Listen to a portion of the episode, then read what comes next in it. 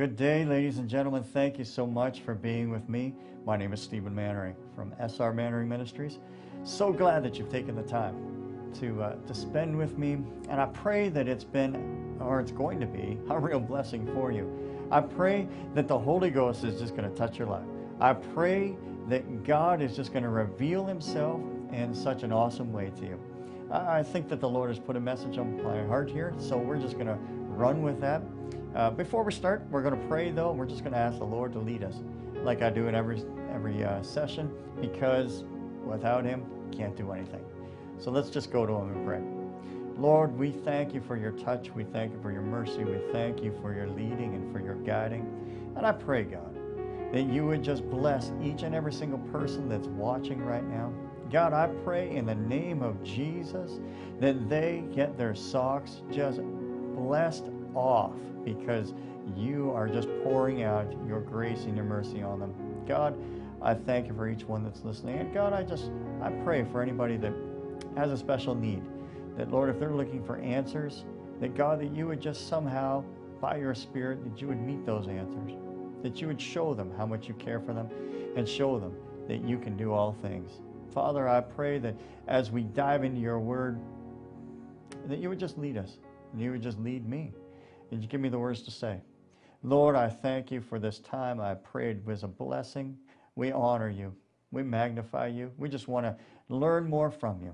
So, Lord, just take control of our season right now. In Jesus' mighty name, we give You praise. Amen and amen. Well, again, thank you so much for taking the time to be with me. And I've been doing this over the past few weeks, just taking an old hymn book and getting some songs and singing. I love really getting into it. And it's just something stirs up in me and just kind of helps me out a little bit. So if you don't like it, that's okay. Just pass on through that section and go right into the Word.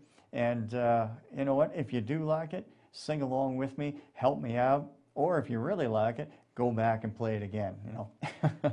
So I found one here, and this is just an old song. I love the verses, and it's grace greater than our sin. And there's something so special about God's grace. We don't deserve it. We couldn't earn it. We can't work for it. There's nothing that we can do, that we can buy it. But yet God is so amazing that He sent His Son to die on a cross for us, so that one day where He is, we might be also. So let's just sing this song here and see where the Lord takes us after that.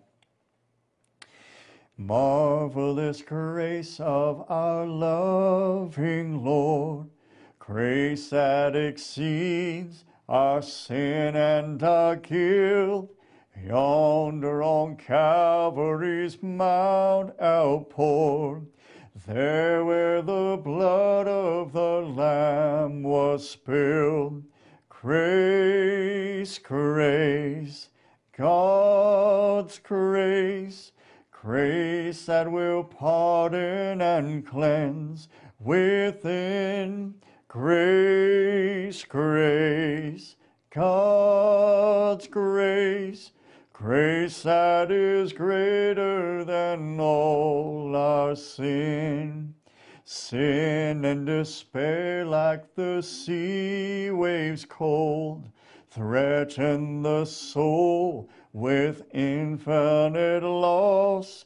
Grace that is greater, yes, grace untold, points to the refuge, the mighty cross. Grace, grace, God's grace, grace that will pardon and cleanse within. Grace, grace, God's grace, grace that is greater than all our sins. Let's sing the last verse. Marvelous, infinite, matchless grace, freely bestowed on all who believe. You that are longing to see His face, will you this moment His grace receive? Grace, grace, God's grace, grace that will pardon and cleanse within. Grace, grace, God's grace, grace that is greater than all our sin. Oh, hallelujah. I'll tell you, I love the truth of that old song, grace that is greater than all our sin. It doesn't matter what we've done in our life. It doesn't matter what's happened in the past. It doesn't matter your situation right now. If we come to the Lord, His grace will supersede anything that we've done. His grace will take your sins and will wash them away from your life as far as the east is from the west, to be remembered no more. That is awesome, infinite, matchless grace. There's nothing like the grace of our God. And I pray that if you're listening, maybe you've been in a situation where you need God's grace. Maybe you've been in a situation where you're looking for the answers. Maybe you're in a situation where you've messed up a bunch of times and you're like, oh man, nobody is going to be able to pull me from this. There is one, and His name is Jesus. And I want to point you to Him. I want to point you to the cross of Calvary. I want to point you to the one that has the ability to do anything, because Jesus said Himself that with God, all things are possible. No matter what situation you're in, Jesus is the answer for whatever's wrong in your life. He's simply amazing. Oh, I'll tell you, the Word of God basically says this: when you're ready to mean business with God, He'll mean business with you. And sometimes we find ourselves in the situation where we keep doing the same things over and over and over and over again, and we can't seem to break that cycle. Well, the Bible says this, to repent. And repent is basically to change your mind, change the way you're thinking. It doesn't mean that you're going to be perfect if you accept the Lord Jesus Christ. It doesn't mean that you're never going to do a wrong thing again. It's not what that means at all. You see, grace is something that you don't deserve. Mercy is something that you should have gotten, but you didn't get, you see.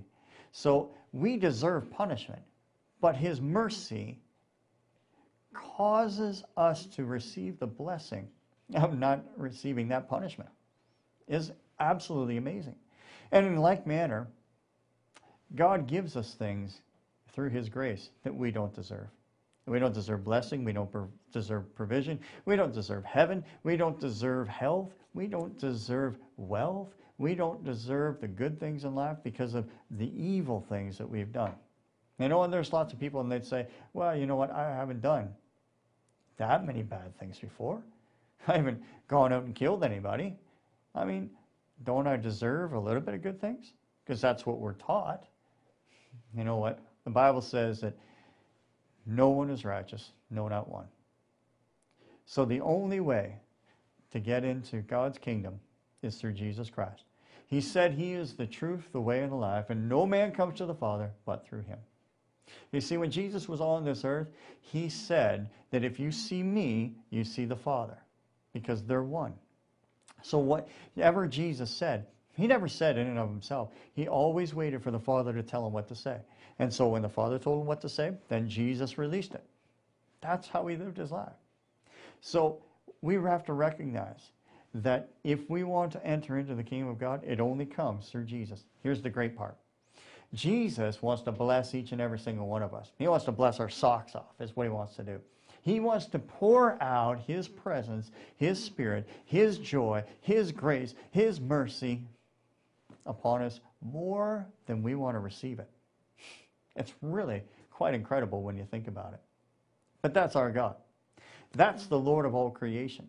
That is Yahweh. That is Jehovah. That is Jesus Christ, the King of Kings, the Lord of Lords. He's not looking to make your life miserable. He's not looking to take your life away. He's looking to give you life, and life more abundant. Now, the devil, the Bible says, walks around like a roaring lion, seeking whom he may steal, kill, and destroy. That's what the Bible says. So what we have to recognize is that the devil, if we try and face him in and of ourselves, we're done.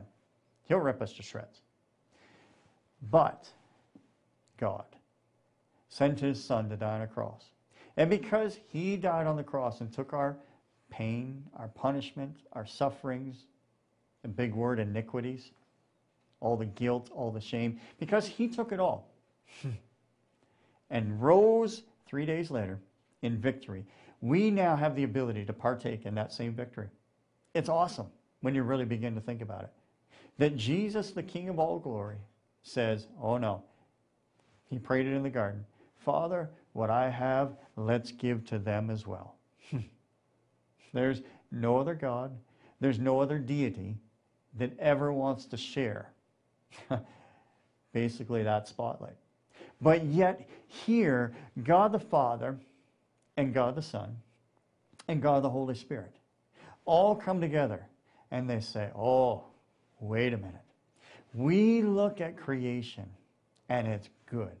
And we look at man and God is not angry anymore. See, when God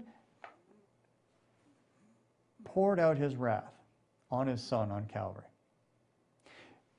he took all of the anger away. So when he looks at you, he's not angry. Okay? So all the things that you've done wrong and you want to condemn yourself, God's not doing that. Okay? The devil is doing that. You might be doing that, but God's not doing that. Because the Bible says in him there is no condemnation. Here's the deal. It's all in him. It's all in Jesus. So we have to recognize that we want to go back to Jesus. And so I'm imploring you at this point in time, in this season, if you're watching me and you're in a situation where you need the presence of God, you need the blessings of God, you need provision to be released to you, it's all in Jesus. You see, the Bible says that all authority has been given to him in heaven, on earth, and under the earth. You know, the Word of God also says that in 1 Peter, that Jesus went down into hell and preached the gospel. Now, I've heard lots of people say, well, that preached, you know, he's going down there and that's a form of purgatory. And so all those that were there, you know, he went down and he preached it and you know, they basically had this short amount of time and then he pulled them all out. That's not the way this works. That preached word there is basically a word that is a declaration. It is a proclamation. And what he's saying is that I am the king of all that goes on. There's nobody that's going to supersede his power, supersede his authority. And so Jesus is now the judge. So anybody that goes into hell will face Jesus as their judge. That's what he's preaching. Anybody that sees Jesus in heaven, well, let me tell you, he's their Lord and their Savior because he is the King, because he lived a perfect life and died upon the cross. And because he lived a perfect life, God the Father took him and exalted him above all things and gave him the name above all names. So no matter what situation you're facing, Jesus supersedes it. You see, everything has a name. Everything has a name. I have a name. You have a name. If there are people that are watching me right now and you've got a sickness. That sickness has a name. Does that sickness have more power than Jesus? No, it doesn't. So if we want to break it down, and it's simply an expression of this, as you begin to operate in your faith, as you begin to operate into the things of God, the name of Jesus releases power that deals with those situations, deals with that sickness, deals with the circumstances. Because nothing is bigger than the name of Jesus. Nothing. Absolutely nothing. And so if you think that you can control Jesus, if you think that you can outwit him, if you think that you can buy him out, well, let me tell you something. Jesus has all knowledge. The Bible says that he is omnipresent, omniscient, omnipotent. So what that means is that he's everywhere He's all-knowing, and he's all-powerful. So if you're trying to buy him, I don't know what you're going to buy him with, because the Bible says that he owns the cattle on 1,000 hilltops. Now, that's kind of old language, but basically what that means is that he's got riches beyond your wildest dream. So if you've got 1,000 hilltops, he's got cattle on them. So if you were to go down in some of these big, huge ranches down in Texas, or maybe even out in Alberta, I mean, they've got more than you can shake a stick at. I mean, just hundreds and hundreds and hundreds. I worked and do work for a company that services some of these harvest facilities that we have that, you know, produces our steaks and things like that. So obviously they have to take these cattle and they have to deal with them. They cut them up and they go through all that process. Let me tell you something. That's a lot of cattle. And yet there are ranches that can basically supply an entire country out of Texas alone.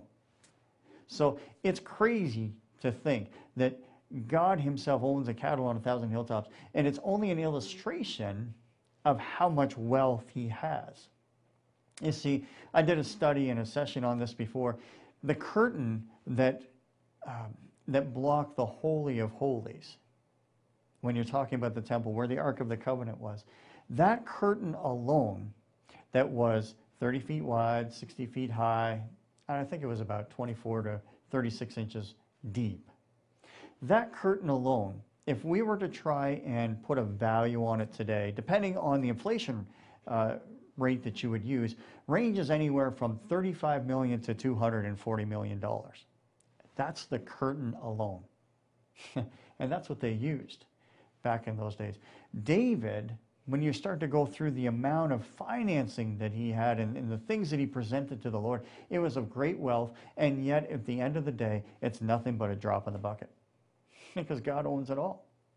What are you going to bring to him? The only thing that you can bring to God is your heart. You know, there was that old hymn that says, that says, "Search me, cleanse me." Let me see if I can sing it here real quick for you. Search me, O God, and know my heart today. Try me, O Savior, know my faults, I pray. See if there be some wicked way in me. Cleanse me from every sin and set me free. God's grace, God's power. The only thing that we can bring to him is our hearts. And the only way that we can actually bring our hearts to him is to submit before him and say, God, cleanse me, make me new. Because everything that I've got is worth absolutely nothing, but I bring you all that I am. And that's all that he wants. He wants your heart. He wants for you to commune with him and him to commune with you. It is an awesome privilege that we have, that we can go before the Lord, that we can call on his name, that we can bless him and honor him. And again, I know that there are some people, you're tuning in right now and you're looking for answers in your life. You're looking for, I need something to be real. You know what? I cannot make something real to you, but what I can do is I can pray that no matter the situation that you're in right now, that God will move in that situation. The only thing that I can do is call on God so that you understand what I know as far as him being real. You see, I can tell you all about him. I can show him in the scriptures to you. I can sing about him, but I can't make him real. You see, I've got kids, and I can tell you about them, I can show you pictures of them, but for you out there right now, unless you actually meet my kids, they're nothing but pictures, they're nothing but stories, they don't mean anything other than to say, okay, well, that's great, you've got kids, I'm sure that they're wonderful. And they are wonderful, and I love them very dearly. But in the same sense, it's a relationship that I have with them. So you don't have the relationship with them like I do. But here's the thing. If they were to be introduced to you and stand before you, and then you're able to have that communication back and forth, well, all of a sudden, then you can recognize how great they are. You see. But it's not something that I can do. In the same fashion, all I can do is present the Word of God to you. All I can do is present Jesus to you. You see, this is what I do know. The Bible says that all that call upon the name of the Lord shall be saved. So that means that if you need Him, He's going to be there for you. The Bible says that He's closer than the mention of His name.